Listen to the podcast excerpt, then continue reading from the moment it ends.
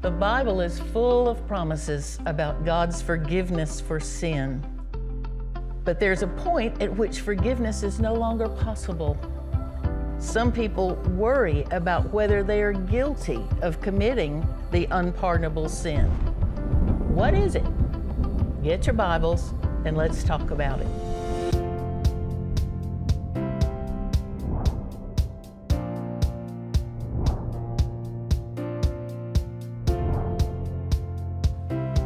Is the sin that we refer to as the unpardonable sin? Let's begin by looking at scriptural references to it. Turn with me, if you will, to Matthew chapter 12. In the beginning of chapter 12, there was rebellion against the principles of Jesus. It was the Sabbath, and the disciples had picked some grain to eat because they were hungry. Uh, Jesus had healed a man with a withered hand, and the Pharisees then begin to plot how they might destroy Jesus. Well, then in verse 22, we begin to read, and what we're going to do now is see the rebellion against Jesus' power. Matthew chapter 12 and verse 22. And there was brought to him, to Jesus, a demon possessed man who was blind and dumb, and he healed him, so that the dumb man spoke and saw. And all the multitudes were amazed and began to say, This man can't be the son of David, can he? But when the Pharisees heard it, they said, This man casts out demons only by Beelzebub, the ruler of demons. And knowing their thoughts, Jesus said to them, Any kingdom divided against itself is laid waste, and any city or house divided against itself shall not stand. And if Satan casts out Satan, he is divided against himself. How is his kingdom going to stand? And if I, by Beelzebub, cast out demons, by whom do your sons cast them out? Consequently, they shall be your judges. But if I cast out demons by the Spirit of God, then the kingdom of God is come upon you. Or how can anyone enter the strong man's house and carry off his property unless he first binds the strong man? And then he will plunder his house. He who is not with me is against me, and he who does not gather with me scatters. Therefore, I say to you, any sin and blasphemy shall be forgiven men, but blasphemy against the Holy Spirit shall not be forgiven. And whoever shall speak a word against the Son of Man, it shall be forgiven him. But whosoever shall speak against the Holy Spirit, it shall not be forgiven him, either in this age or the age to come. So we have the context of the mention of blasphemy. Jesus pointed out to these Pharisees that their reasoning was absurd. It didn't make sense. He also pointed out their prejudice because these Pharisees had disciples called here sons that were going around as exorcists who claimed that they could cast out demons, or at least that's what some thought. The Pharisees saw it as a work of God. But Jesus says, I'm doing the same thing. But you say, they are of God and I am of the devil. What is that? It's prejudice. And so that's bias. And so they're showing their bias and their prejudice here against Jesus. And so then Jesus points out their rebellion. And then there are verses 31 and 32. I say to you, any sin and blasphemy shall be forgiven men, but, but, blasphemy against the Spirit shall not be forgiven. And whosoever shall speak a word against the Son of Man, it shall be forgiven him. But whosoever shall speak against the Holy Spirit, it shall not be forgiven him, either in this age or the age to come. That's a big but. And so when you speak against the Holy Spirit, Jesus is saying, He says, I'm going to forgive all kinds of sins of blasphemy except one blasphemy against the Holy Spirit. Well, what's the difference? What's He talking about? God is all about forgiving sin. He will even graciously forgive the sin of blasphemy. When we think a thought or say something against God, that's blasphemy.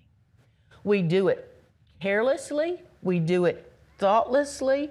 You know, take something as simple as um, God, you said you would meet my needs, but you haven't done that.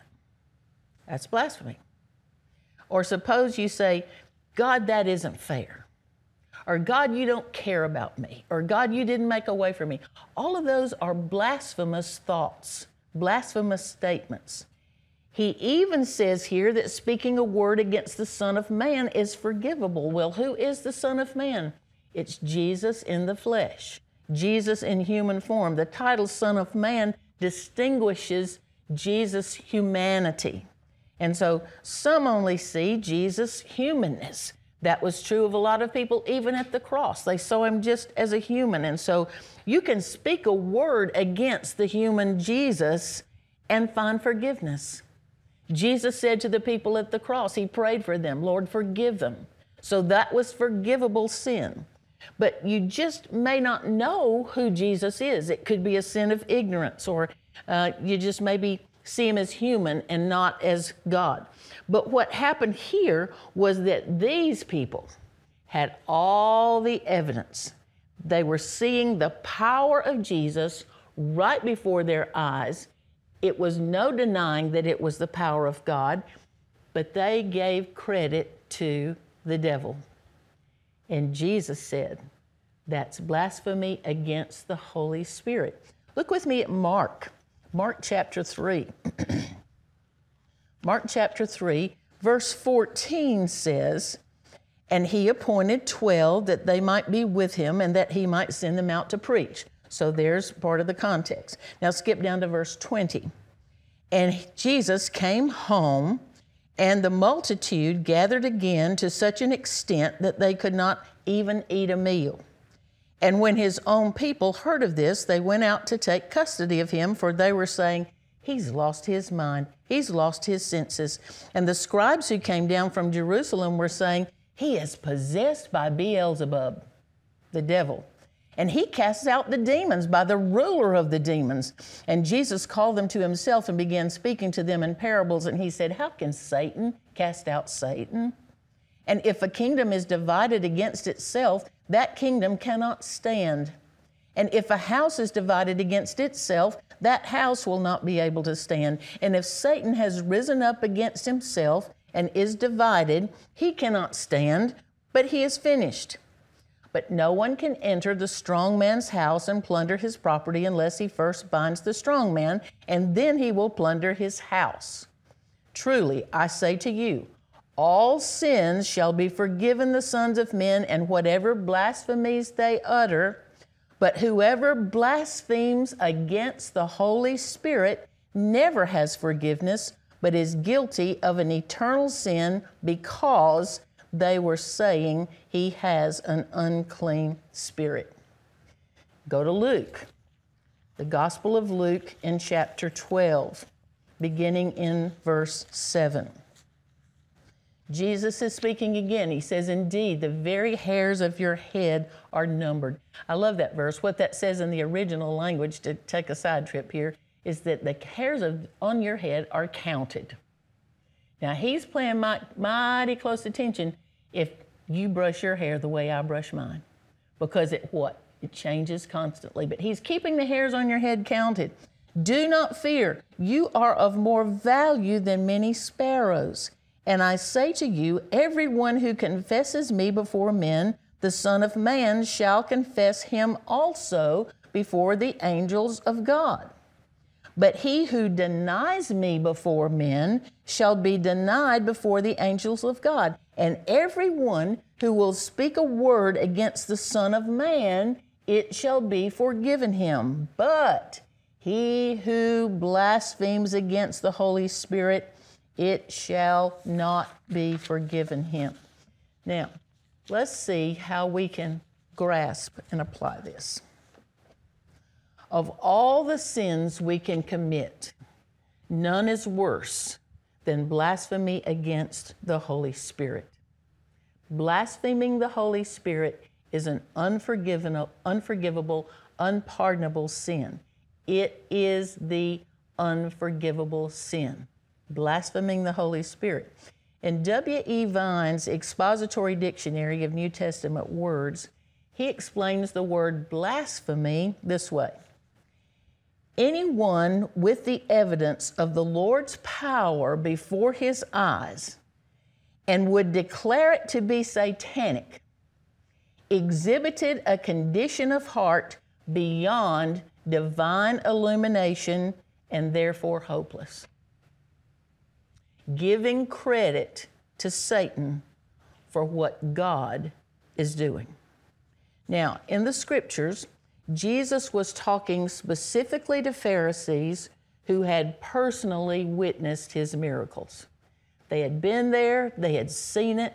There just was no doubt. The Gospels are full of the fact that there was no doubt that Jesus was God, except to those who didn't want to believe it. So these people have personally witnessed Jesus' miracles. And it was obvious that Jesus was exercising divine power. But the Pharisees attributed Jesus' power not to God, but to Satan.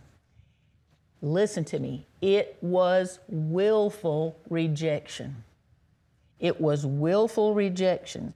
They accused Jesus of being in partnership with the devil himself. They did it.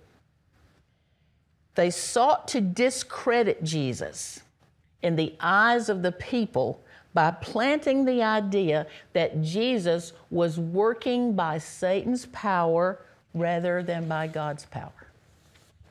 That's blasphemy. Now, there's a partner sin with the sin of blaspheming the Holy Spirit, and it is the sin of resisting the Holy Spirit. Resisting the Holy Spirit leads to blaspheming the Holy Spirit. Um, turn to Acts chapter 7. Acts chapter 7, beginning in verse 51. Here is the incredible story of the martyrdom of Stephen. And Acts 7:51, St- uh, Stephen preached a sermon just before he was stoned to death. Watch what he says. Verse 51 You men who are stiff necked and uncircumcised in heart and ears are always resisting the Holy Spirit. You are doing just as your fathers did. Which one of the prophets did your fathers not persecute? And they killed those who had previously announced the coming of the righteous one whose betrayers and murderers you have now become. You who received the law as ordained by angels and yet did not keep it. Now, when they heard this, they were cut to the quick and they began gnashing their teeth at him. So they stopped him before he could go any further. They stopped him before he got to the gospel of Jesus. And then they stoned him to death. They didn't want to hear it, they didn't like it. So their fathers refused to believe the prophets. Now, since the prophets were inspired by the Holy Spirit, those people were in fact resisting the Holy Spirit because it was the Holy Spirit who was speaking through the prophets. So they were resisting the Holy Spirit. So Stephen says that when the people to whom he was speaking refused to hear the apostles and others who were speaking through the Holy Spirit, they were resisting the Holy Spirit. Stephen was also saying that just like the Holy Spirit strove in vain with these people in the Old Testament, and they were doomed the Holy Spirit spoke to them. He sent prophets. He sent circumstances. He revealed himself. He did on and on and on and on, revealing himself to them, and they would not receive it. They didn't want to hear it. And so they were doomed. And so those in Stephen's day would also be doomed if they did the same thing, if they denied him, if they resisted the Holy Spirit. And so that's what Stephen's saying to them. He says, Look, guys, y'all are doing the same thing that your fathers did and they were doomed. You're going to be doomed as well. And instead of listening, they killed him. Genesis chapter 6, verse 3. I'll read this to you. This is short. Genesis chapter 6 and verse 3, God says this The Lord said, My spirit shall not strive with man forever. My spirit shall not strive with man forever because he is also flesh. And so he was talking about a particular situation here, but he says, My spirit shall not strive with man forever. Some translations say, My spirit shall not always strive with man. The spirit sometimes does strive with us. He strives with us sometimes, and this striving comes from our resistance. There would not be any striving if we just bowed to the Holy Spirit immediately. There would not be any striving. So the striving is coming from us resisting the Holy Spirit. Well, what is striving?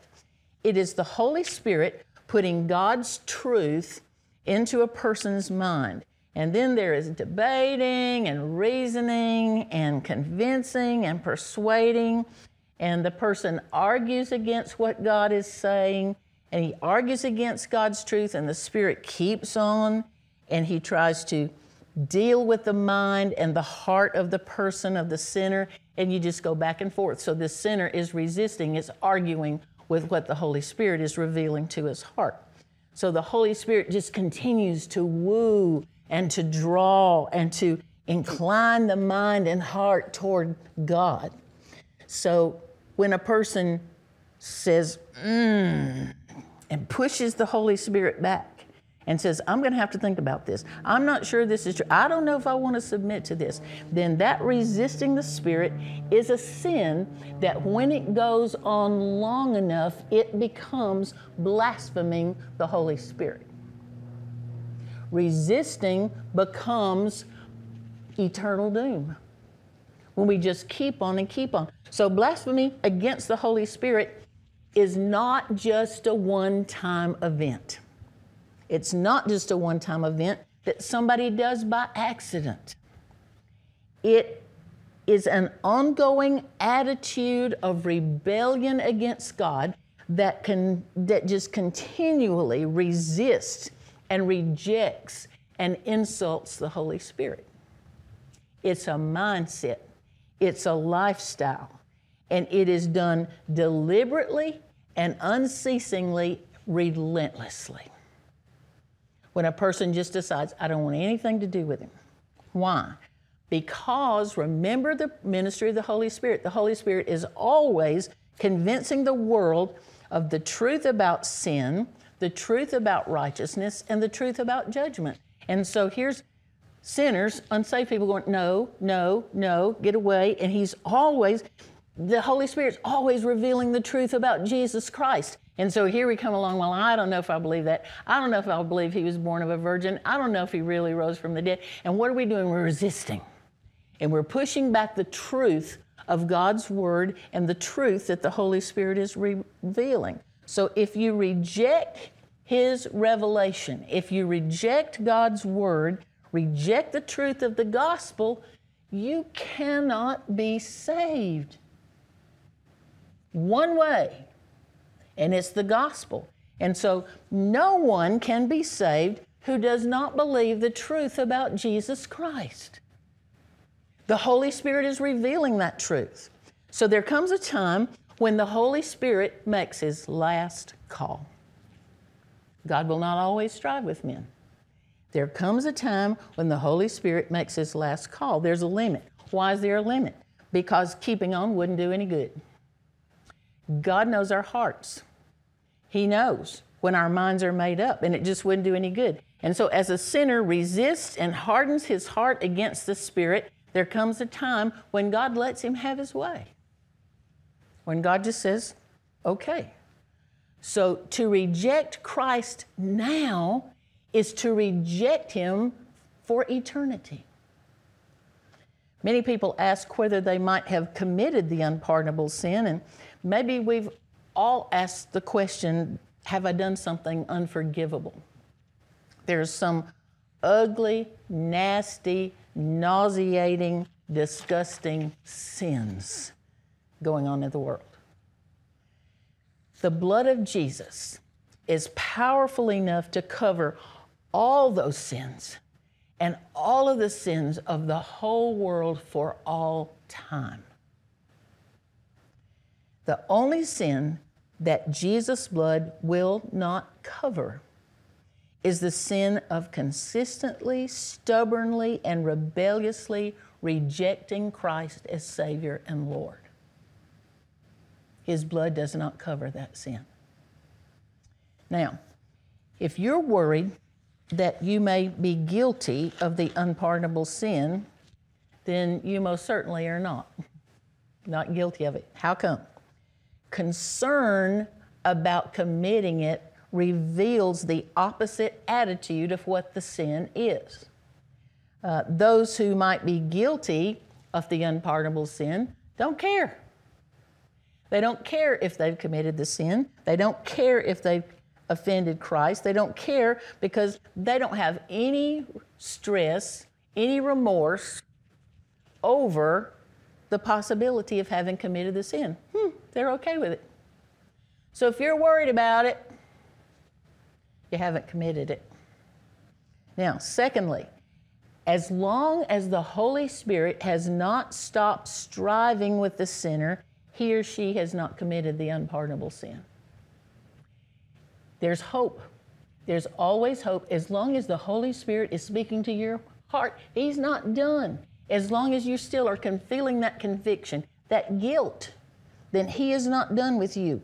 But when a person has so resisted the Holy Spirit that he no longer strives with Him, then there is grave danger for eternity.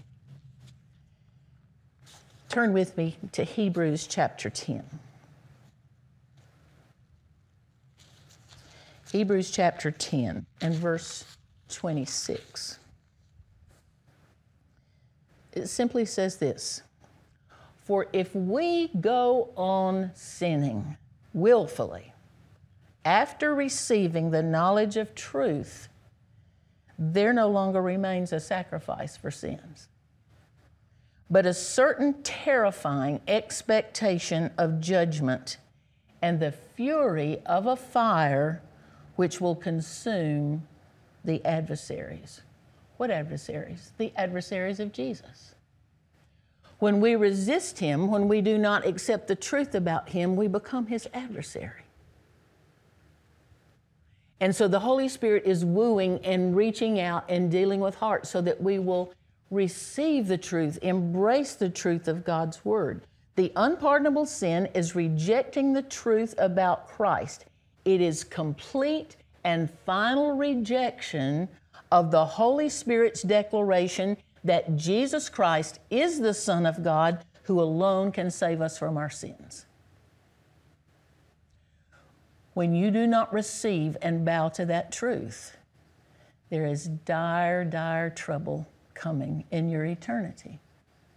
The scripture is clear about it. It is when a person rejects Christ in his or her own life, and when a person has said in his heart, that what the Bible teaches about Jesus is a lie, we separate ourselves from it. And God will work on us and work on us. And when we continue, continue to be stubborn and rebellious and refuse to receive the truth, even though He's wooing us, telling us, revealing to us, then we come to a time where God will say, Okay, your mind's made up. I'm not going to bother you anymore. The only way a sinner can be forgiven for resisting the Holy Spirit is to stop resisting Him. Stop resisting Him. Embrace Jesus. Embrace the truth of what Scripture says Jesus is. He is Christ, He is Lord and Savior, And so the plea is that we will receive that truth, bow to that truth, understand that we are sinners in need of this, the only Savior, while there's still an opportunity. A day will come when there is no longer an opportunity.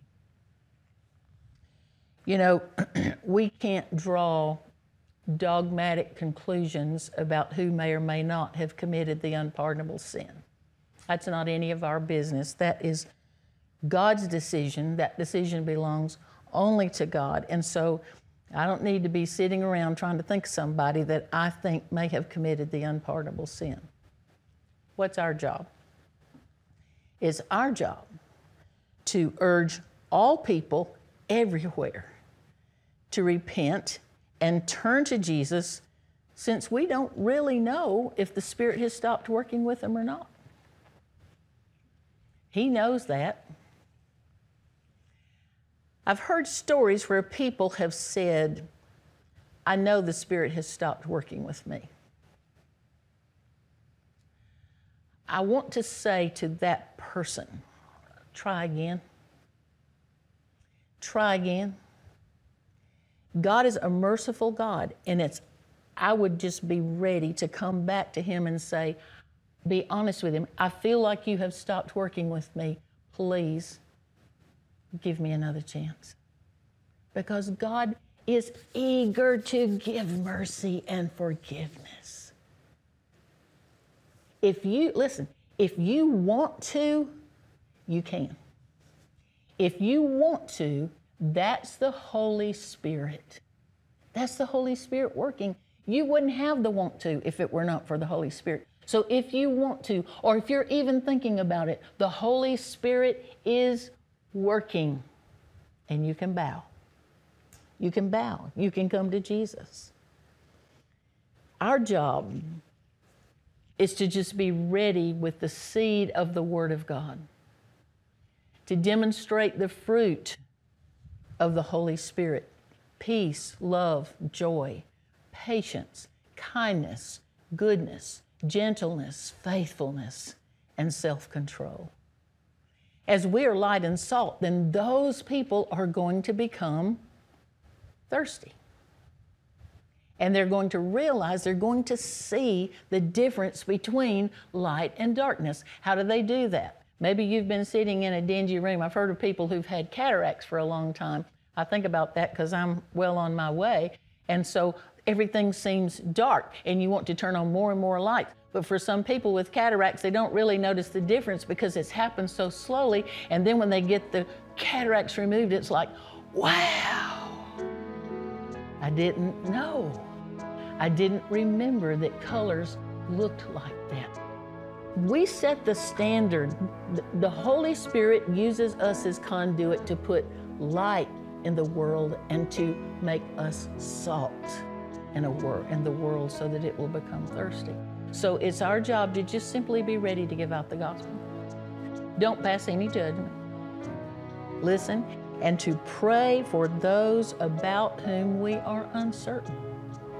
We can pray for them and we don't know who might yet respond to the gospel. What about you?